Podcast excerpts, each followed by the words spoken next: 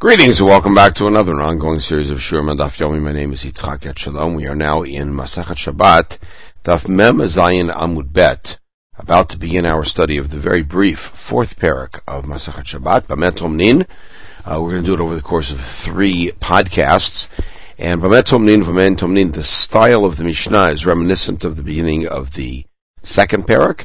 Also, the uh, next parak, the fifth and the sixth, will start in the same way presenting certain circumstances which are allowed and certain circumstances which are not allowed. As we had fuels and wicks that were allowed, fuels and wicks that were not allowed.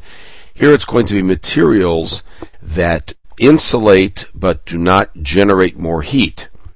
Uh, and therefore we are allowed to do hatmana to insulate food inside these materials on Erev Shabbat. Antonin lo begefet. Gefet, as we saw earlier in the third parak, is mash, typically olive mash, uh, which is left over after pressing. Lo bezevel, manure, lo bemelach, uh, salt, lo beseeds, like limestone, lo bechol, sand.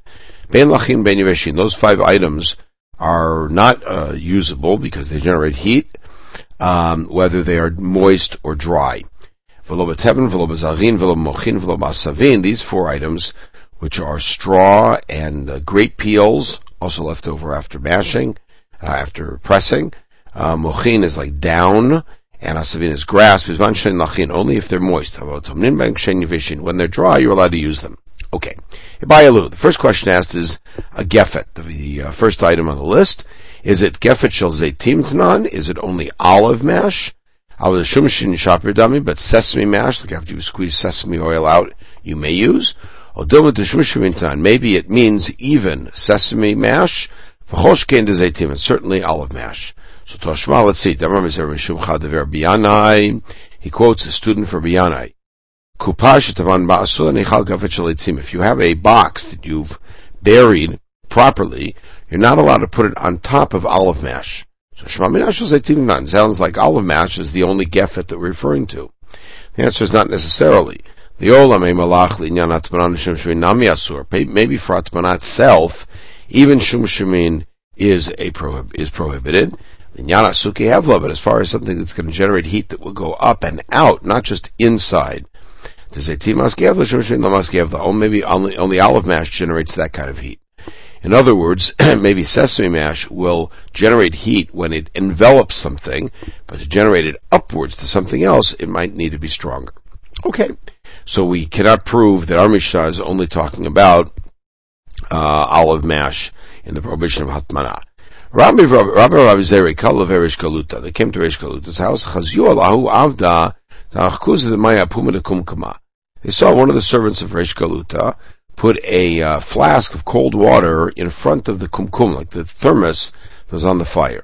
Nazir Rabba, Rabba chastised the fellow. Rabbi said to him, He said, after all, you're allowed to take one mecham and put it on top of another one. Why is this different? A mecham is a hot water container. It's got hot water in it. Because in that case, uh, it just maintains the heat. Here, it's generating heat, and the kumkum is going to heat up the water that's the cold water in the flask. Now here I have another related story. How the Chazir the Paras do studar apume kuba. Uh, Rabba then saw, they both saw that uh, probably the same Eved took a fancy garment and put it over the front of a um, uh, uh, in front of a, a, barrel of water, basin of water. And then he put a, a cup on top of it. So Nazye Rabba, Rabba again chastised him. Why are you chastising him? Just take a walk, take a look, you'll see. So Chazed he saw that then the fellow was squeezing out the garment. In other words, he was violating Sechita and Shabbat because it got wet. So Rav Zera said, why is this any different than the parvanka, which is a simple garment that we allow to put over a basin of water to protect it? Hatam lo kapidi lave. He said because that kind of garment people don't care if they get wet. Therefore, he's not going to squeeze it out. Hacha kapidi lave. This was a fancy garment. He didn't want it to get wet, so I knew he would squeeze it out after it got wet from the water sloshing around or pouring it out, um, and therefore it should not have been used. Okay, Veloba Tevin. The Mishnah talked about Tevin. This is already in the second half of the list. Uh, and that was the list of those things that are prohibited only when moist. Mochin. So on that list included down. Down, which is typically set aside for professional use, for stuffing pillows and things like that. But if you used it for atmana, is it now something that you could be metaltel? He said, certainly not, because after all, just because this fellow doesn't have straw, which is the preferable thing to use, and he had to put mochin at the last minute, use them, it doesn't mean he's mafia them. He still keeps them for their special purpose and their muktzah. So lem perhaps this supports him. Tomnin begizet semer b'tzipet semer shonot shalagaman of mochin. You could do hatmana in strips of wool and combed wool and wool that's dyed and mochin. Ve'en matal and they're muktzah. So Yimishum Halo Irya, that doesn't prove anything. Meaning it may be true, but not from here. Hachi Kamar, what it's saying there is Im Lotaman Ben Imatal Maybe what it meant was if you didn't use them for Atmana, then you can't be Metaltel, because uh, the they're set aside for special purposes. His question was, if you do use them for Atmana, are they now made sort of for regular use and not for their special use? So Yachi So then what's the chidush of that statement that we just invoked? I might think that these things also have a regular use for lying on, like putting down, if going to lie on a hard surface, putting them down to make it softer, and therefore they're not muktzah, so kamash balan that they still are muktzah, because they have professional uses. Okay, Rav Chisda, shara la dure udra levesadya b'shabta. Rav Chisda, um, uh, permitted putting a, um, putting the uh, down that came out of a pillow, he said you could put it back in or a cushion. So Eiter Rav Chanan Bar Chisda, Rav Chisda's own son asked him, Matirin Beirat b'Shabbat. We have a rule that you're allowed to untie a neck hole. Let's say that the launderer tied up the neck hole of the garment, and then uh, you got it back. You're allowed to untie it. But you're not allowed to open up that neck hole on Shabbat. And, uh, even on Yom Tov, you're not allowed to put down back into a pillow or into a cushion. And certainly in Shabbat you can't. So he said, Lokasha, Rav Chisda said, very simple, my son. If it's a new one, you're right, you're not allowed to do it. Just like opening up a new garment. But if it's already used, and you're simply returning it there, it's okay. A that fully supports Rav Chisda says you're not allowed to put down into a pillow or a cushion on Yom Tov, and certainly on Shabbat. Now, sure, but if they fell out, on Shabbat, you're allowed to return them on Shabbat, and certainly on Yom Tov, you're allowed to return them. Okay, I review the Marav. Back to the uh, Beit Savar that we mentioned. Not only are you not allowed to open up the Beit Savar, the neck hole that was previously not opened um, on Shabbat, but if you do so, you're chayav because you've made this now a wearable garment. Sort of makavavatish. Matkif so he challenged it. Ben. How is that any different than the top of a barrel, which was a separate unit that was put on and stuck on and mashed onto the barrel that you're allowed to take off on Shabbat? The answer is very simple. That the top of the barrel might be sealed on, but it's a separate unit that you're taking off. This one is chibur, meaning this is one garment that you're now opening up. So we're going to continue with this theme uh, for a little bit of um, of making a garment or making a, a unit. If you have shalal shakov when launderers tie garments together to make it easier to wash them, or shashal maftichot is a ring of keys, and uh, a garment that's tied, that's sewn with uh, kilayim with shatnez, chibur letuma They're all considered to be one thing for tuma, which means if one of those garments becomes tameh, they're all tameh. One of the keys becomes tameh, etc. Until you begin to untie it. Alma, what does that prove to you? chibur. The things that are tied together for purposes of work are even considered together even when you're not working with them. Uh, because the notion here is that this thing became tameh at some other time. Or minhu, there's the challenge. Makel shasayad lekordom, if you took a stick and made it a handle for an axe. It's only considered to be connected to the axe when you're working with it. But if you put it on lying on its side and then it becomes tameh, only the axe is tameh and not the handle, or vice versa. So how do we reconcile that? It's very simple. If you take a stick and you stick it into the hole of the axe blade so that you have a makeshift handle, when you're not working with it, you might take the, the handle and throw it into the wood pile or use it for the fire. But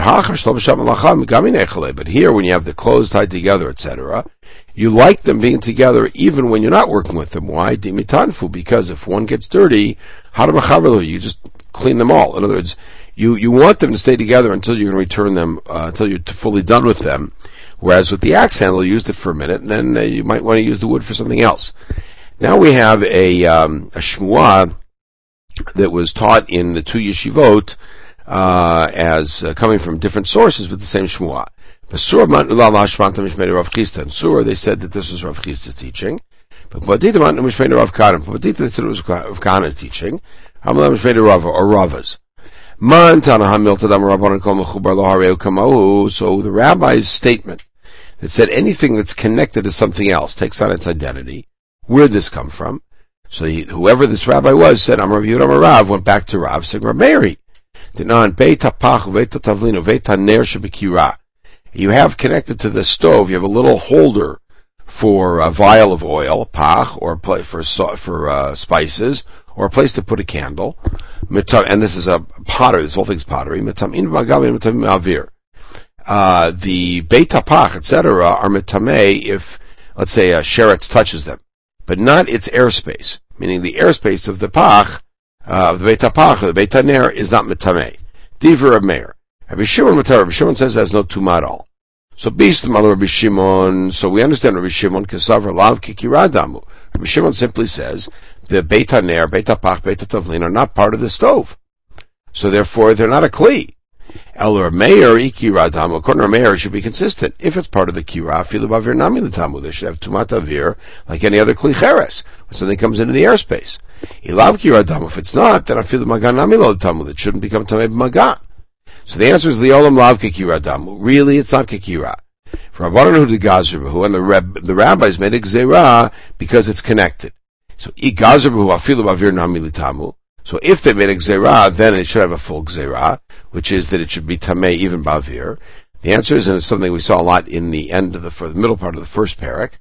Avdu the rabbis wanted to make a distinction here, so we don't end up burning truma v'kodshim as a result of the contact, so that we'll recognize it's a gzera by having it, uh, by having it be, uh, be distinct. Um, okay. Um, so Rameir here says that there it does take on the identity, but as a Xerah Rabbanan, and that's our source. Tan Rabbanan, Masporet Shal Prakim, a scissors that's made up of joints. Izmel Shal Rehitni, it's a blade that's in this kind of planing device. Chibur Ve'en Chibur. They're connected, meaning the blade and the holder or the different joints are considered to be one. For tuma, if one becomes tamei, they're all tamei, but not for hazah. If they became tamei mate, then the water of the paradum has to reach each point, and one is not connected to the other. So manavshach, which position is it? If the thing's a single united piece, hafil azah nami, then it should be one for azah. Ilav chiburhu, if not, then hafil tuma namilo, then it should not be connected even for tuma. So Amarava Dvar Torah B'Shat Malacha Chibur Ben L'Tuah Ben. Rava says simply like this: Midoraita uh, only when you're working. It's chibur whether for tumah or for hazah. I mean, it's one. When you're not working with it, and this takes us back to what we saw earlier, saying that things that are connected may have may have only be have a din of being connected when they're being used for that thing that they were connected for. And he said that's the case. And therefore. So we go L'chumra. We say that uh, the, the, rabbis made a gzerah that when things are connected, even when you're not working with them, they're considered connected for tumah as a gzerah against tumah b'shat malacha. And doing hazah on them, even b'shat malacha, is not a connection because of haza'ah when they are not being used, when they really midor right, they're not considered to be one. Okay, Bizman Shen Lachin, at the end of the Mishnah, of this first half of Mishnah Aleph that we studied, we said that these things are only, uh, asur batmana when they're moist. Do they have to generate their own moistness to be in this category? Or moist from something else. So Toshma our list, So our list says when they're wet. If you agree that it could that it could be moist from something else, Shapir, and it makes sense. But if they have to have their own moistness, Mochin Lachin Machman Atzman Where does down ever have its own moistness? The answer is it does. Marta the Veniatmi. If it's wool that came from between the thighs of the animal, it has its own sweat that's in it, and therefore could generate its own moistness. Hadatan Rabbi Shaya, we have a parallel thing. Rabbi Shaya taught,